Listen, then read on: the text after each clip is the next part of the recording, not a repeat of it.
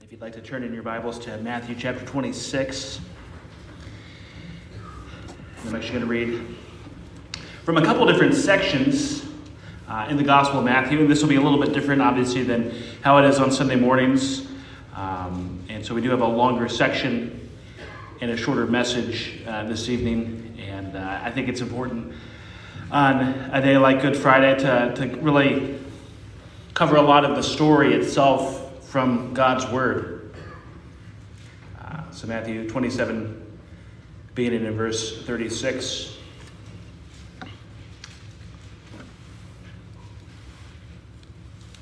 I'm sorry, Matthew 26, 36.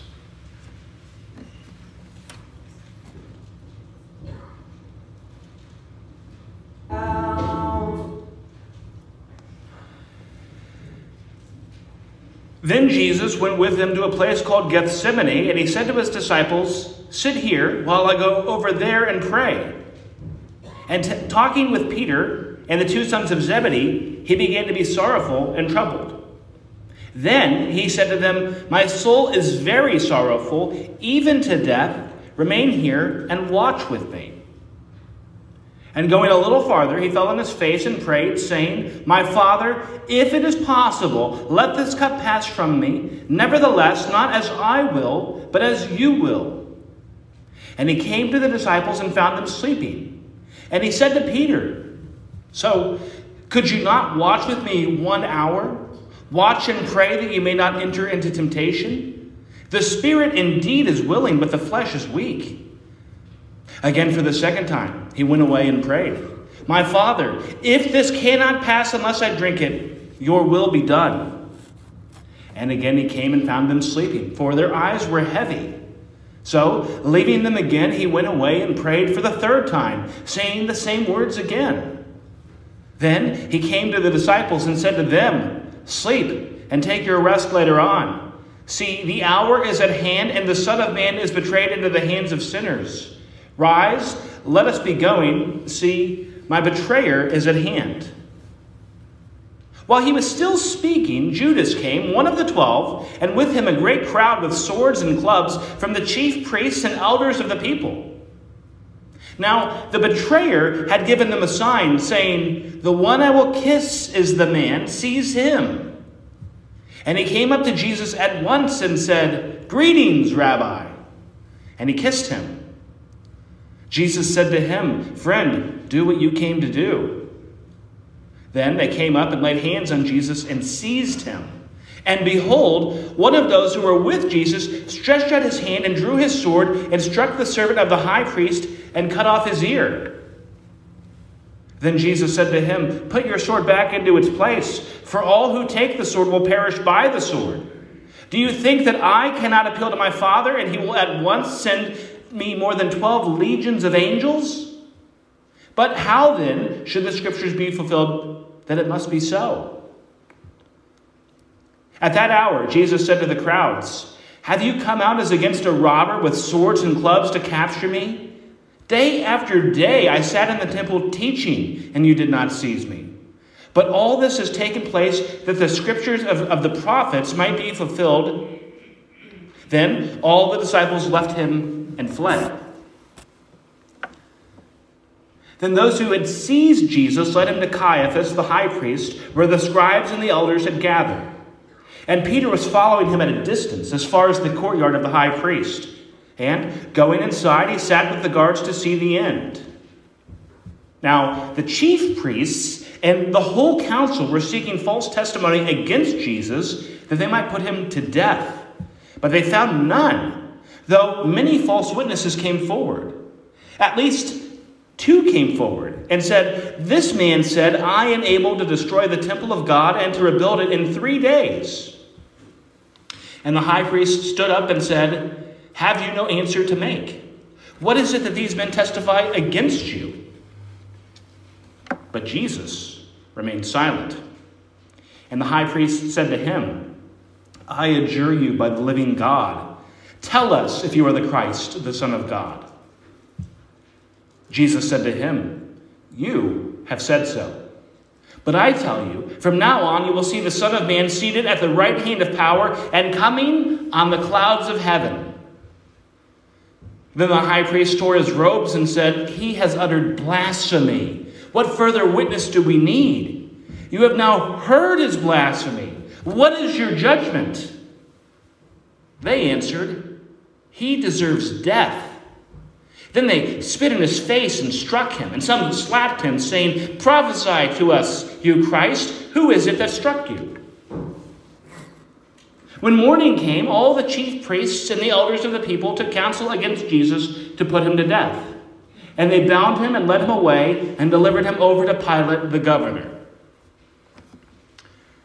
Moving to Matthew 27, verse 11. Now, Jesus stood before the governor, and the governor asked him, Are you the king of the Jews? Jesus said, You have said so.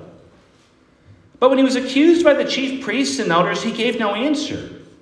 Then Pilate said to him, Do you not hear how many things they testify against you? But he gave him no answer, not even to a single charge, so that the governor was greatly amazed. Now, at the feast, the governor was accustomed to release for the crowd any one prisoner whom they wanted. And they then had a notorious prisoner called Barabbas. So, when they had gathered, Pilate said to them, Whom do you want me to release for you? Barabbas or Jesus, who is called Christ? For he knew that it was out of envy that they had delivered him up. Besides, while he was sitting on the judgment seat, his wife sent word to him Have nothing to do with that righteous man, for I have suffered much because of him today in a dream. Now, the chief priests and the elders persuaded the crowd to ask for Barabbas and destroy Jesus. The governor again said to them, Which of the two do you want me to release for you? And they said, Barabbas. Pilate said to them, Then what shall I do with he who is called Christ? They all said, Let him be crucified. And he said, Why? What evil has he done? But they shouted all the more, Let him be crucified. So, when Pilate saw that he was gaining nothing, but rather that a riot was beginning, he took water and washed his hands before the crowd, saying, I am innocent of this man's blood. See to it yourselves. And all the people answered, His blood be on us and on our children. Then he released for them Barabbas, and having scourged Jesus, delivered him to be crucified.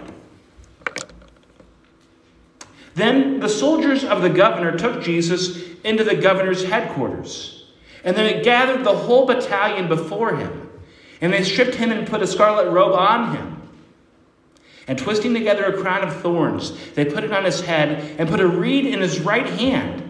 And kneeling before him, they mocked him, saying, Hail, King of the Jews!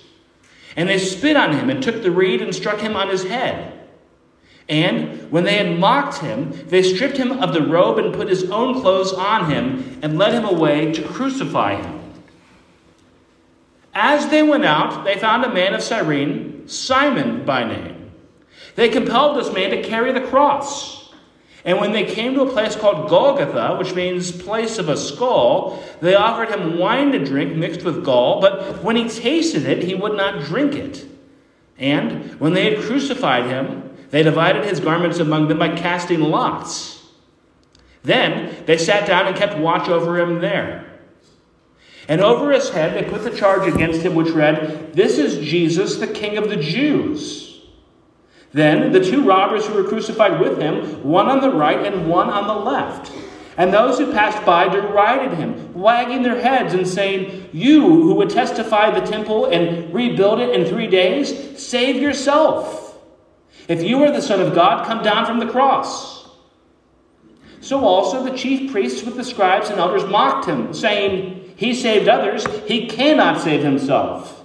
He is the King of Israel. Let him come down now from the cross, and we will believe in him. He trusts in God. Let God deliver him now, if he desires him. For he said, I am the Son of God. And the robbers who were crucified with him also reviled him in the same way. Now, from the sixth hour, there was darkness over all the land until the ninth hour. And about the ninth hour, Jesus cried out with a loud voice, saying, Eli, Eli, lama sabachthani, that is, My God, my God, why have you forsaken me? And some of the bystanders, hearing it, said, This man is called Elijah. And one of them at once ran and took a sponge, filled it with sour wine, and put it on a reed, and gave it to him to drink. But the others said, Wait, let us see whether Elijah will come to save him. And Jesus cried out again with a loud voice and yielded up his spirit. And behold, the curtain of the temple was torn in two from top to bottom, and the earth shook, and the rocks were split. The tombs also were opened, and many bodies of the saints who had fallen asleep were raised. And coming out of the tombs after his resurrection, they went into the holy city and appeared to many. When the centurion and those who were with him, keeping watch over Jesus, saw the earthquake and what took place, they were filled with awe and said, Truly, this was the Son of God. There were also many women there, looking on from a distance, who had followed Jesus from Galilee, ministering to him, among whom were Mary Magdalene and Mary, the mother of James and Joseph, and the mother of the sons of Zebedee. When it was evening, there came a rich man from Arimathea named Joseph, who also was a disciple of Jesus. He went to Pilate and asked for the body of Jesus. Then Pilate ordered it to be given to him. And Joseph took the body and wrapped it in a clean linen shroud and laid it in his own new tomb, which he had cut in the rock. And he rolled a great stone to the entrance of the tomb and went away. Mary Magdalene and the other Mary were sitting there, sitting opposite the tomb. The next day, that is, after the day of preparation, the chief priests and the Pharisees gathered before Pilate and said, Sir, we remember how that impostor said while he was still alive, After three days I will rise. Therefore, order the tomb to be made secure until the third day lest his disciples go and steal him away and tell his people he has risen from the dead. And the last fraud will be worse than the first. Pilate said to them, You have a guard of soldiers. Go, make it as secure as you can. So they went and made the tomb secure by sealing the stone and setting a guard. Would you pray with me? Our Heavenly Father, we thank you so much for your Son, and we rejoice, Lord, that we have a Savior who went to the cross so that we could be forgiven. Lord, on Good Friday, we remember his unjust and terrible death, but Lord, that is in preparation for Easter as we celebrate his resurrection from the dead. And in that, Lord, we have the promise of eternal life. And Lord, for that we rejoice. Lord, I'm so thankful for everyone here this evening. And for all of us, I pray that as we are again reminded of the story of what Christ did for us, our faith can be stirred, our affection and love for you can be renewed. Lord, and that we can remember the truth of your gospel and the great Savior we have. In Jesus' name, amen. Jesus endured the betrayal of one close to him. He was let down by his best friends. He faced injustice of both the local ruling leaders, the Sanhedrin, the leaders of the Jewish community who had conspired against Jesus and sought his death on trumped up charges, and then the injustice of the Roman government who allowed him to be executed despite having broken no laws. In spite of all of that, God had planned throughout all of eternity to actually use that evil and wickedness for our salvation. Because even though it was sin and evil that brought Jesus to the cross, it's because Jesus went to the cross that we can be forgiven. The suffering that Jesus endured, recorded in each of the four Gospels, is referred to as his passion. We see the sinfulness of humanity in Christ's passion. We can't downplay the sinfulness of humanity when Jesus came into the world and we killed him. The righteous and holy God who made the world came into the world, and the world crucified him. In going to the cross, Jesus doesn't simply die for us, he's tortured for us. It's not like our day and age when methods of execution are designed to be relatively painless. Crucifixion was designed to humiliate and maximize the torture and pain. First, he was stripped down and flogged, which would have been a savage beating unto itself, tied to a post with his back exposed. The Romans had a weapon called a flagrum, which is basically several small straps attached to a handle. And woven into the straps of this flagrum, they would have pieces of rock and animal bone and lead. When somebody was whipped with the flagrum, all of those pieces in the straps of it would rip away at a person's flesh. Bones would have likely been broken, his body battered, torn up with the, rips, the whips of the Roman guards, covered in blood.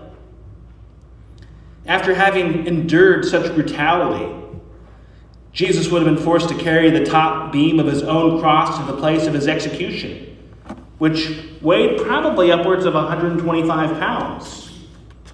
The Gospels tell us that Jesus was so weakened from the flogging that they had to have someone else help Jesus carry his cross to the place of his crucifixion.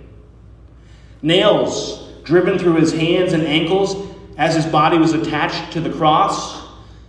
Again, unimaginable pain. The cross, with him attached to it, hoisted up into the air, struggling to breathe, his body sagging down on the weight of his legs, then pushing up to get a little bit of oxygen. For Romans who were crucified, they would endure this horrible cycle. Their weight on their legs, unable to breathe, then pushing up a little bit to get some air before falling back down again. Some people could do this for days before they finally died, either of exhaustion or asphyxia or exposure. On Good Friday, we had God on earth dying in the most agonizing way, the most humiliating way, in a public way. But it was for the sins of the world. It was so that we could be forgiven. Because when he was nailed to the cross, so was our sin. That's what Jesus endured on Good Friday. Some of us might be uneasy or uncomfortable thinking about that. It's certainly not a pleasurable sight or visual to imagine. But it's also important to understand what Jesus went through because that was the cost of forgiveness. I've heard Tim Keller make this point, and I think it's an important one that a person might look at the crucifixion, look at what the Lord did on the cross, and wonder, why was that the only way? Why was that necessary? Couldn't God simply have forgiven us? No. Because in any meaningful way that a person has ever wronged you and you've forgiven them, when you forgive, you bear the burden. Someone always has to cover the cost of sin. Keller uses this illustration. Imagine that I broke something of yours that's very expensive, and let's say insurance doesn't cover it. You could make me pay for it, or you could pay for it, or you could decide you just don't need it in your life again and not have it replaced, in which case you're bearing the cost of losing that item. Or we could come to some agreement where we both pay part of the price for it. But the point is that either way, somebody is ultimately paying for the damage. The cost doesn't just vanish into thin air. When we forgive, we bear a burden. And the bigger the wrong that someone does, the more costly it is to forgive. Forgiving is not as simple as just ignoring what a person has done. And so, with our sin against God, the holy and righteous God of the universe, how does our God approach forgiving sinful people? All of the wrongs and injustices of the world, all of the wrongs and sins in our own lives, our own hearts, our own actions.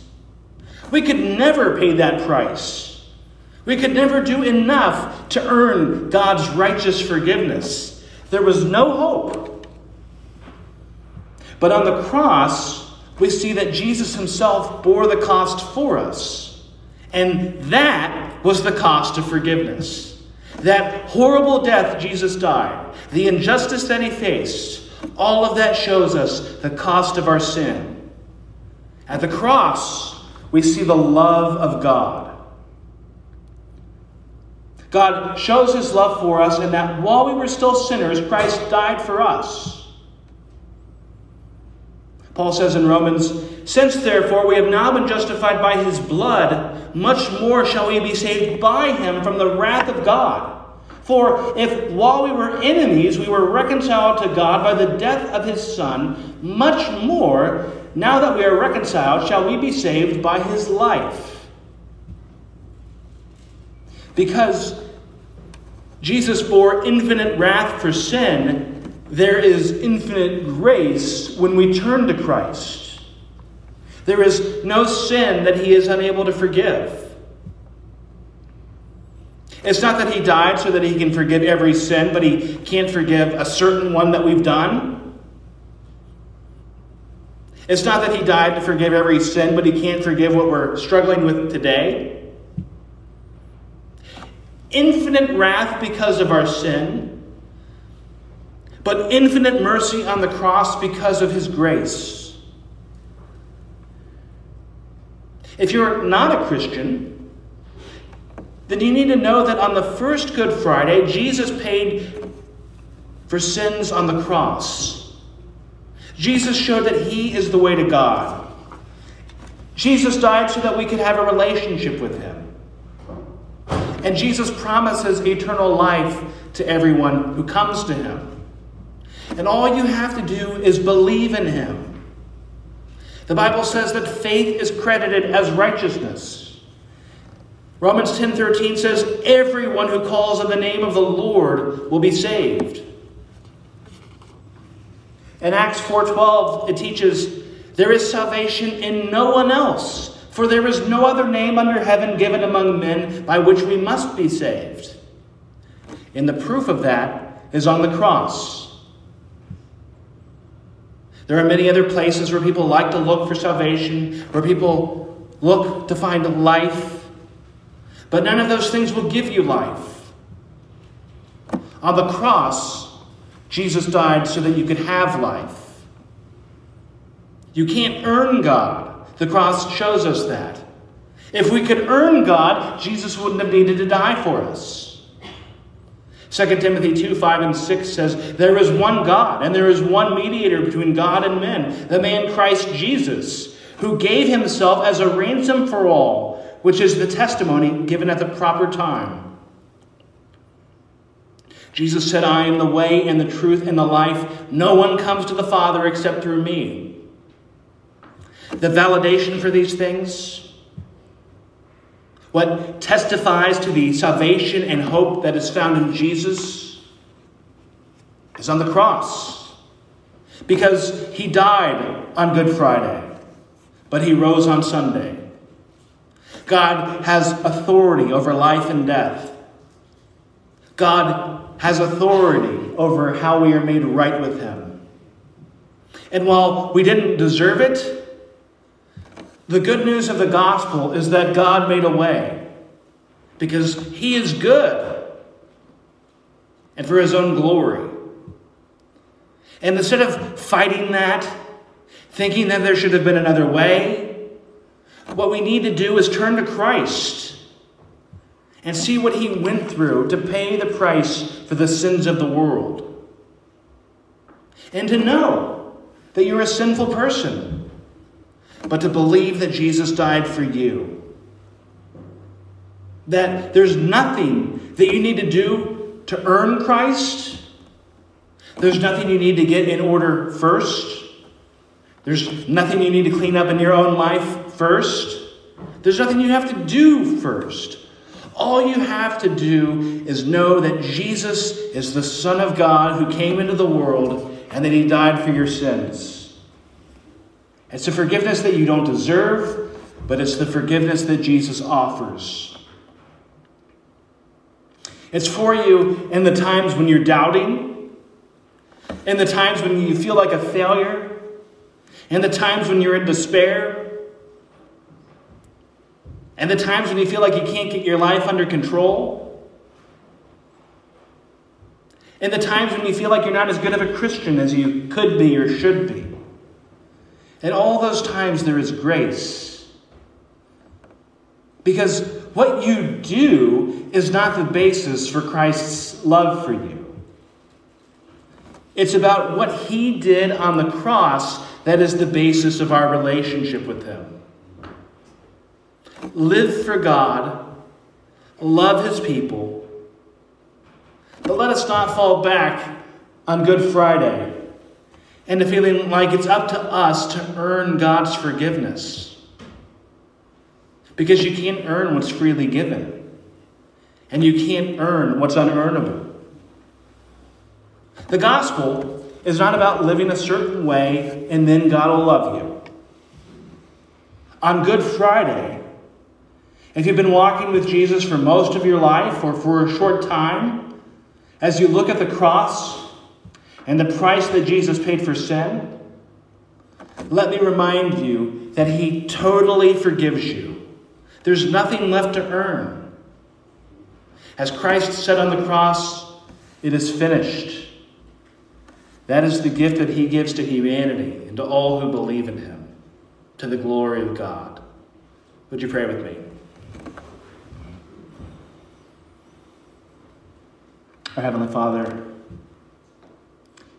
again, we are sinful people. Lord, as we remember that, let us also be reminded of the even greater grace that Christ displays on the cross. Lord, let us, let us believe in him and know him as our Savior. In Jesus' name, amen.